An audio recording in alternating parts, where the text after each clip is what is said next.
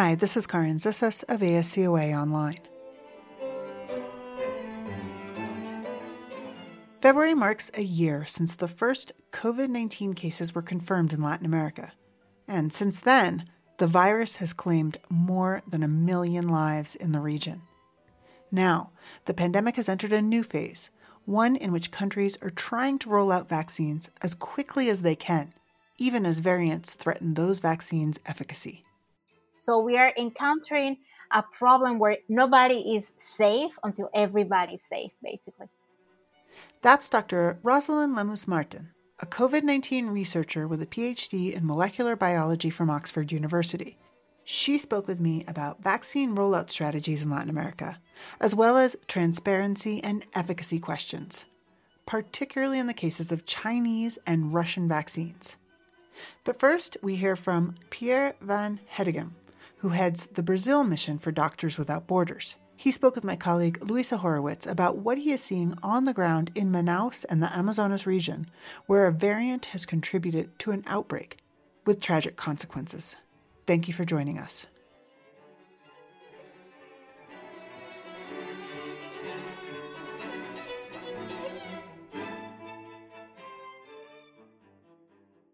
You're listening to Latin America in Focus. Latinoamérica en Foco. América Latina em Foco. A podcast by America Society, Council of the Americas on politics, economics, and culture in the region. Hello, Pierre, and welcome on the podcast. Thank you. So, Pierre, Manaus has had another health collapse, and an overwhelming portion of the population was infected last year which had people assume important levels of immunity. But now there's this issue of a new variant. So you're in the middle of it all in Manaus, Amazonas. Tell us what the conditions are like on the ground and what's going on, and why does the situation stand out? Yeah, so so maybe just to frame a little bit where we are. Eh? So yeah, I'm currently in Manaus, but we also have projects in the interior of uh, Amazonas state, in uh, in Tefé, in São Gabriel de Cachoeira.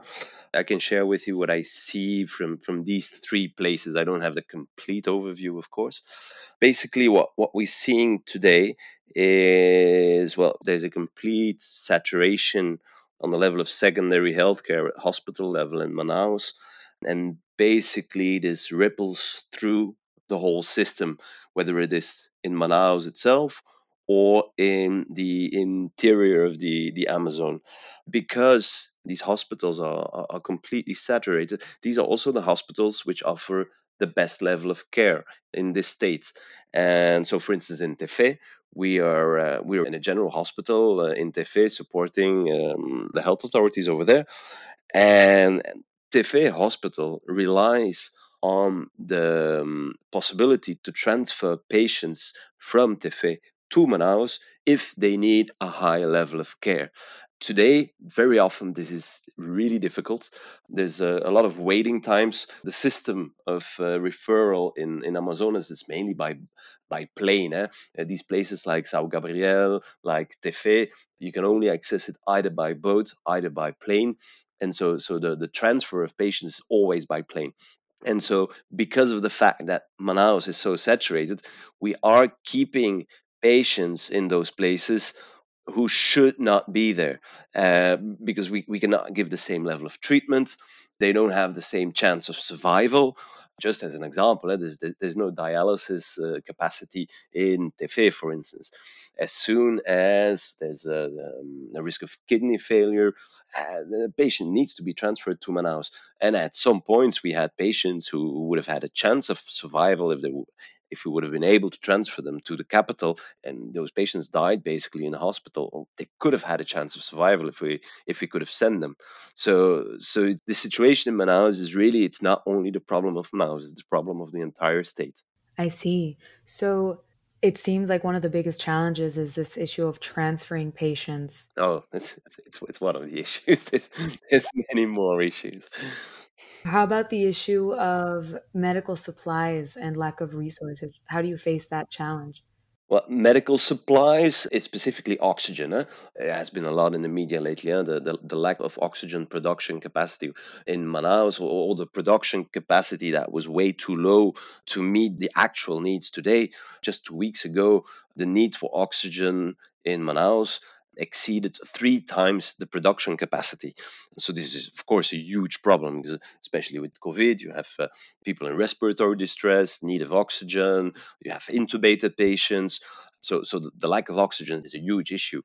Uh, again, I'm, go- I'm going to go back to, to the interior of, uh, of the Amazon, where in Tefé up to today in São Gabriel they have they have a, an oxygen plant in the hospital, but in Tefé they don't. So basically, what they need to do is they need to send oxygen cylinders by boat to Manaus to get refilled, then go back by boat. This is 500 kilometers by boat, huh? so just logistically, it's it's quite a challenge. And then if if they arrive in Manaus and there's no production capacity, yeah, you cannot fill them up. So our teams on the ground have been facing uh, continue they're, they're, always at the limit of uh, what they have in terms of uh, oxygen uh, sometimes less than a day buffer not knowing if there will be more oxygen coming in or not. So you can also imagine the, the level of stress that this puts on the medical team. It's it's quite incredible. Yeah definitely. And is there, you've touched on this a little bit in terms of the difficulties in logistics, but is there something specific to the Amazon region that you might compare to neighboring countries that share this region that makes containment of the virus particularly challenging? I don't know about containment. One of the things is there's there's huge inequalities in Brazil, for instance. Also, there's in terms of number of available doctors, number of available nurses. There are some states where you have a lot more doctors and nurses, and then you have states where the the availability of medical staff is way lower. So, also in terms of human resources, this poses a huge challenge so yeah you, you you could add beds at some point but if you add beds you need to add your oxygen capacity you need to be able to have medical staff to attend to the patients and today this is this is a huge issue i was i was in in the biggest public hospital of Manaus last week, the 28th um, of August hospital, and I was talking to the doctors, and basically what you see is pe- people are completely exhausted. They are exhausted. They're doing extremely long shifts. They have been doing this now for a long time. They continue because there is no choice, but they're so overstretched. Um, and so this is what actually also one of the reasons why we decided we decided to start uh, mental health support for the staff in this hospital. It's it's a huge hospital. It's uh, three thousand people working in this hospital, uh, and so basically we set up a, a, mental health support for just for the staff. We, we often forget in, in in which situation they are as well there's of course a huge impact on the patient, but there's also a huge impact on the on the medical personnel. Definitely, and that that's so important. And since you started this mental health program, let's say, have you noticed a betterment or have you noticed any differences? No, we just this this we just started a couple of days ago. Eh? So so this is really new. We already started this before in in São Gabriel de Cachoeira and in Tefé next to our uh, more medical activities. And what we see is that the demand is huge. The demand for psychological support is really huge. Wow, that's very very interesting. I feel like it's not talked about as much, but definitely it, it raises a question as to how other places could can also make sure that this is a focus, right? So, moving on to my next question, Pierre, we're now seeing that countries are beginning their vaccination campaigns in the hopes to mitigate this pandemic on mass levels, right? And Brazil started its own in January, and Sao Paulo is where it began. What do you recommend as the first step to combat an emergency like this? Is it vaccination or might it be something else? Usually, in an outbreak, it's the whole package. Huh? You need to have proper surveillance. You need to be able to detect your cases, to uh, to identify your cases. So this means that you need to, for for COVID, you need to have appropriate testing and also the testing capacity. You, you need to invest in preventive measures. We're talking about public health measures. And then, of course, there's the whole case management, uh, the, the treatment of the patients, the beds, the staffing, and, and vaccination. Vaccination is a part of your, your preventive measures, but it's definitely not the only one. uh, try to look at it from a more hol- holistic perspective. Huh? But yeah, vaccination is definitely an important tool. So vaccination has started. Um, then there's of course the issue of, of availability of vaccines. In some places, uh, like Sao Gabriel de Cachoeira, a well, population of 40,000 people they already received 19,000 doses. And so the first jab is ongoing. But in other places, it's a bit slower. And it will take some time before we start seeing the effects because we also know that you need the second dose for it to be most effective. There's also the time for your immunity to build up after you get your vaccination. So there's always a delay before you start to see the results. The same thing as we see with, for instance, public health measures up until a couple of weeks they were not many public health measures that were actually either enforced or visible in the in the street. Today, this has changed. In in Manaus, shops are closed, restaurants are closed. There's very little movement in the streets, uh, and we see the same thing in the interior, in in Tefe, in Sao Gabriel de Cachoeira as well. But there is always a time needed in, in order to see the effect of uh, of those measures and there's there's not one magic measure. Eh? It is it is the entirety of these public health measures, of the vaccination campaign, of awareness campaigns. It's all this together that that might have an impact at some point. Certainly, it's like you say, the whole package, definitely. And moving on to my last question, Pierre, what lessons do you think other countries or other cities in the region should take away from what we're seeing today in Amazon? Good question. The thing is always with outbreaks is you need to be as early as possible.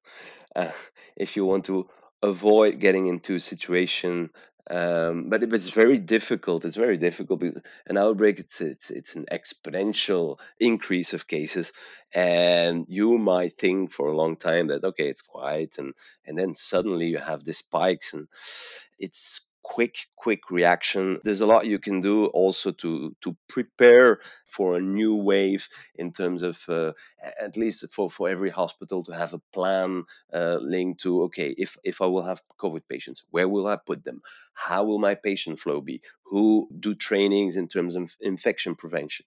There's a whole there's a whole bunch of things that you can do actually to at least to prepare yourselves. It doesn't mean that you will completely control it, but yeah, in terms of continuous awareness campaigns, um, in terms of uh, preparedness in hospitals, there's definitely things to do. I see.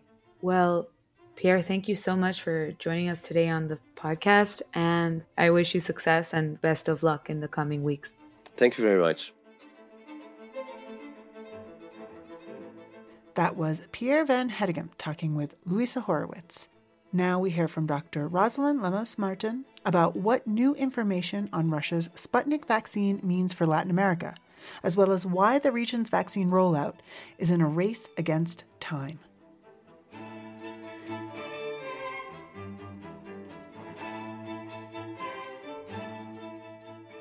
Thank you so much for being with me, Rosalind, today. You have a, a, great Twitter feed where you share lots of threads with informations about vaccines, particularly in Mexico, um, but informative threads with information about all of the things happening with vaccines and variants and concerns around coronavirus.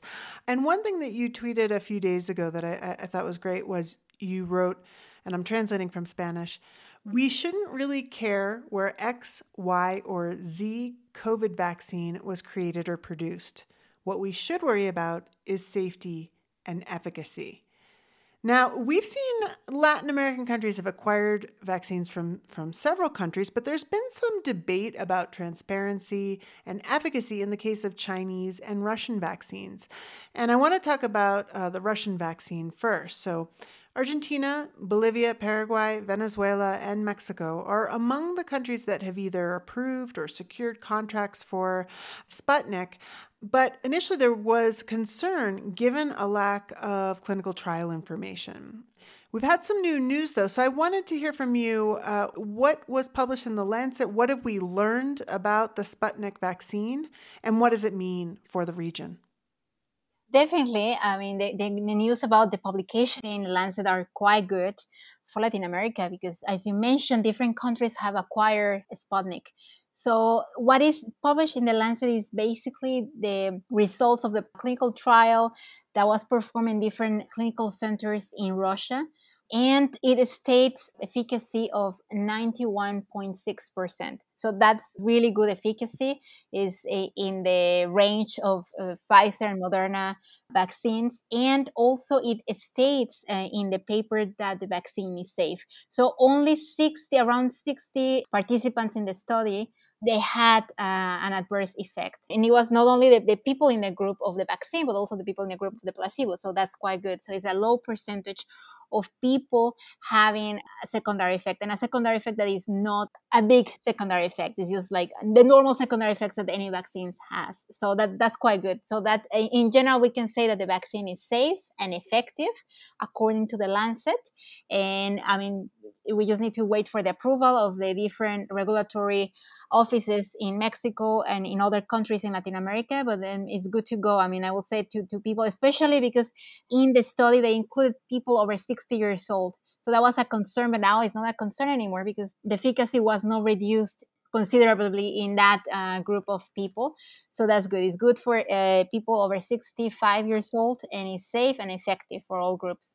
Yeah, it's very interesting because I remember um, not long ago seeing a photo of President Alberto Fernandez of Argentina getting the, the shot, in part because of concerns in Argentina about whether it was safe, as you said, for people who are above a certain age, above 65, I think, I believe. And, you know, to try to restore some of that confidence. And that's something I'm wondering about. I mean, you know, this does raise this issue of confidence in vaccines and transparency around vaccines because we've had now some long period of time where people are waiting for more information about the clinical trials.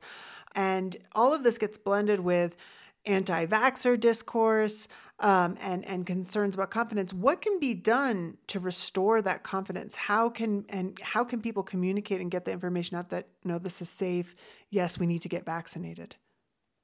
Yeah, so definitely this is a good step because this is what many people were waiting for. They, they were skeptical because there were no results published, but now we have the results published. So now I think scientists and, and opinion leaders and, and different people that are communicating this to the public, I think our responsibility is to communicate what is stated in this paper that the vaccine is safe, that vaccine is effective.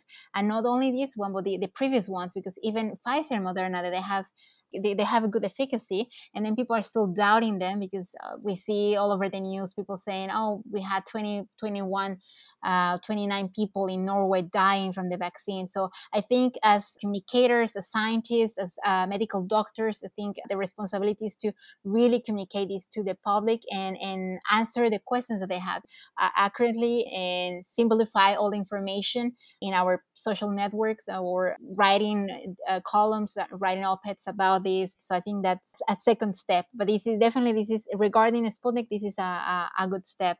And I think um, CanSino is the next one to follow, especially for Mexico. Once they publish the results, I think people are also going to be more confident about getting that vaccine.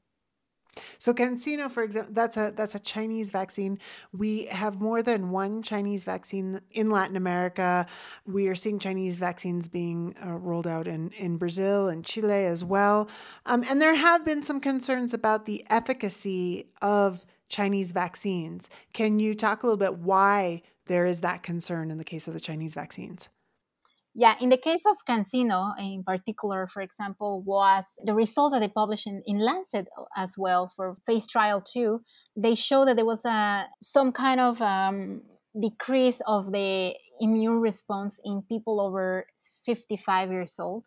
So that was the main concern. But obviously, once they publish the results of phase three, then they can basically if the results are positive and then there, there is not a decrease then obviously that, that gives confidence to to this group of people that especially in mexico because this vaccine the president plans to apply to to to, to aim it to people over 65 years old so so that's why it's important that that people that are going to be vaccinated with these two vaccines are sure that the vaccine that they are being taken is safe and effective in their group. So I think it's important to wait for the results of CanSino. They, they, they performed the clinical trial three in Mexico. So once they finish with that, I'm, I'm sure they will publish it. And and I mean, they, they, there is also another Chinese vaccine, Sinovac, that it was not very transparent, sadly. And then when once they were transparent, the efficacy was slightly over 50%. So it's still good. I mean, still the minimum for the WHO, but it's not as high as somebody would have expected. So that is an example of why transparency from the beginning is important. Mm-hmm. And that's Sinovac is the vaccine, the Chinese vaccine that's being used in Brazil. Is that correct? Yeah, that's the that's the Chinese vaccine that is being used in Brazil. I mean, it's good to start with to start vaccinating uh, certain groups and start vaccinating and starting the rollout. But definitely, Brazil needs to have other options as well. Now, you're sitting in Washington, and I'm here in Mexico City, and I hear a lot of people when I, I talk to people in the United States complaints about vaccine rollout in the United States.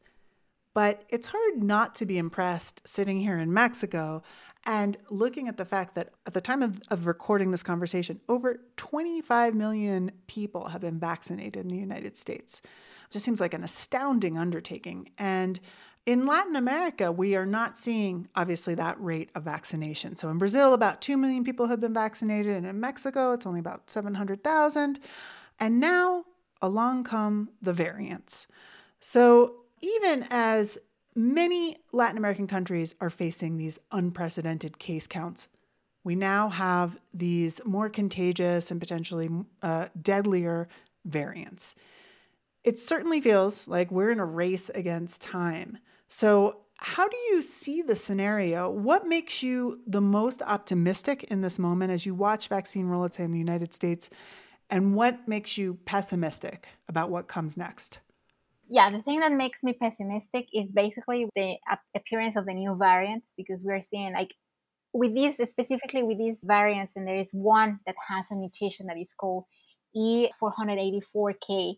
That mutation particularly is concerning to, to many scientists because that means that we are going to take longer to achieve or to get herd immunity. If before with the previous variants, it was predicted that we might possibly get it this year, at the end of this year, beginning of next year.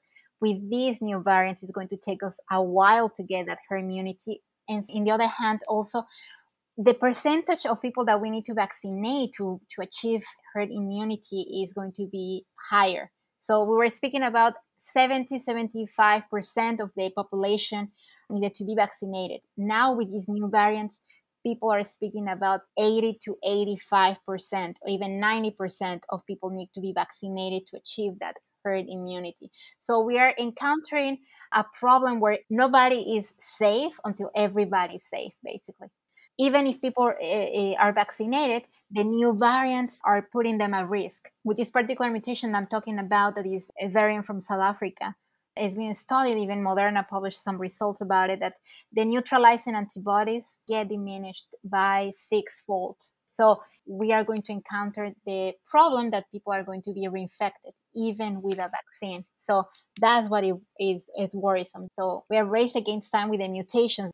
It's not mutating as fast as other viruses, but it's still mutating to avoid the effect of, of the vaccines and then we have to develop new vaccines or modify the vaccines that are, are being developed already the positive thing is that the vaccines were developed really quickly. It was like historic event that vaccines could be developed so quickly. And then new vaccines the mrna vaccines are opening a door for new treatments even for cancer and for all the diseases and for all the vaccines.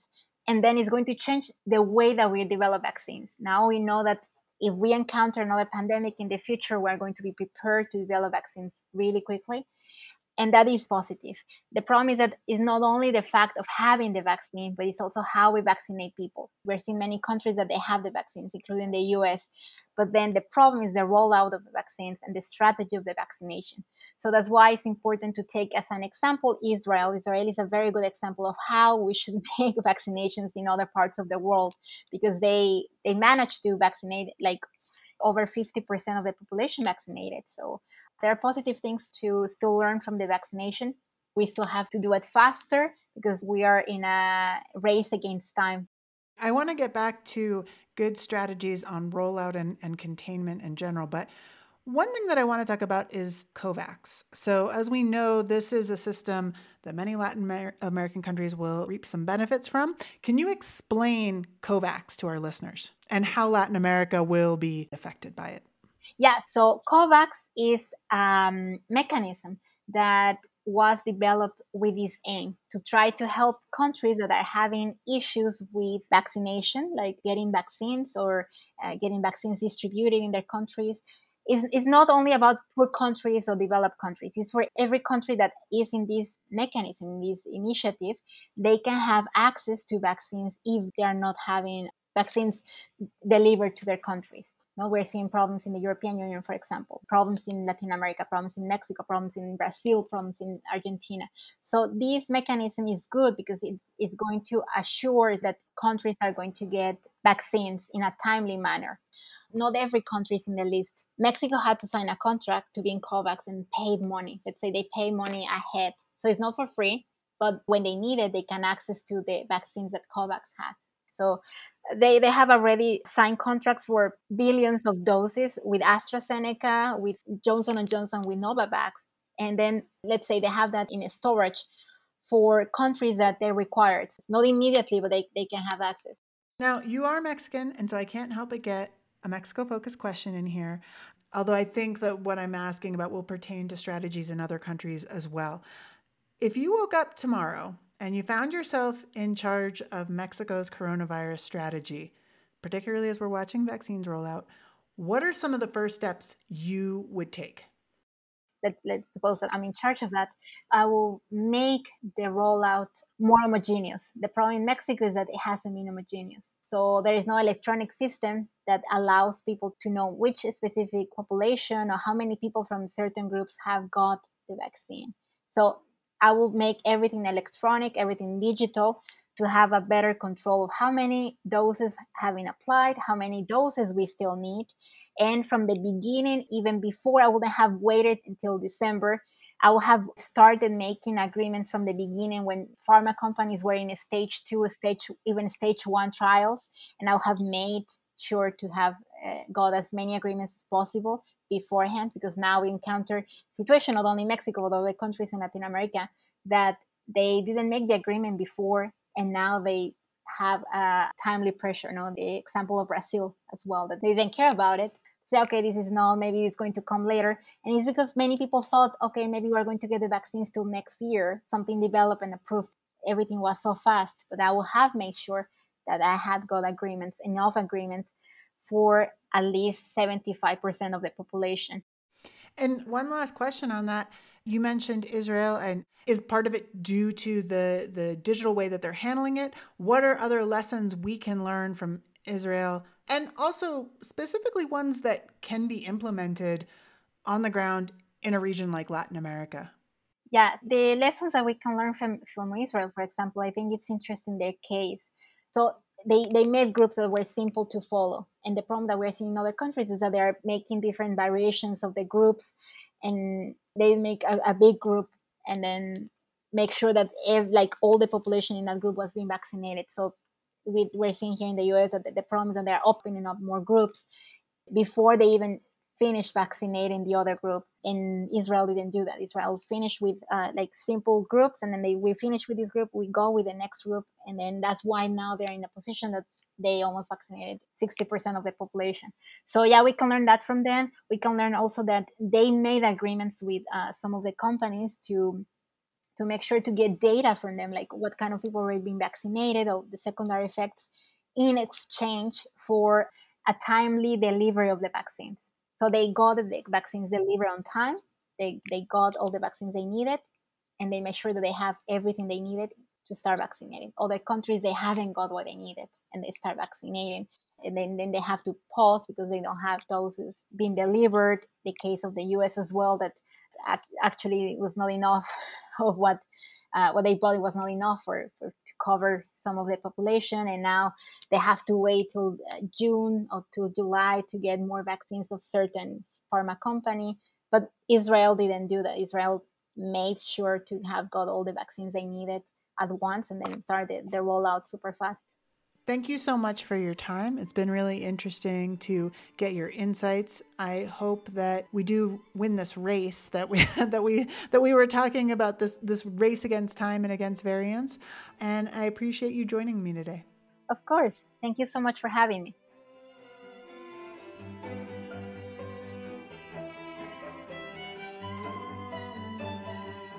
Thank you for listening. This episode was produced by Katie Hopkins. The music in this podcast was recorded at our 680 Park Ave headquarters in New York City. Find out about upcoming concerts online at musicoftheamericas.org.